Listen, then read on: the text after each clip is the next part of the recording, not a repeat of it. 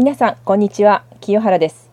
3時で学ぶ中国語漢语トン通算通信をお聞きくださりありがとうございます。先ほどのポッドキャストに続いて宣伝パート2です。このポッドキャストが今度本になるお話は先ほどしましたよね。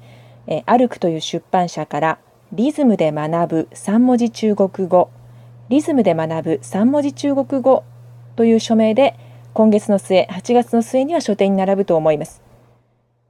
この本の一つの大きな特徴はアニメがついていることなんです。このアニメはパソコンで見ることができます。吃吃吃吃饺子吃食べる。吃饺子餃子を食べる。吃吃吃吃饺子吃食べる。吃饺子餃子を食べる。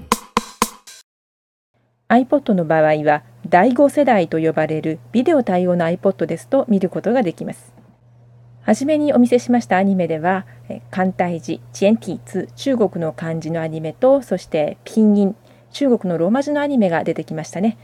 これ実は3回リピートしていて3回目はチェンティーツとピンインが両方出てくる形のアニメになっています。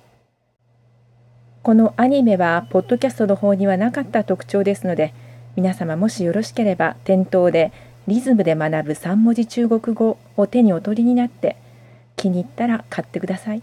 買ってくださるととても嬉しいです。どうぞよろしくお願いします。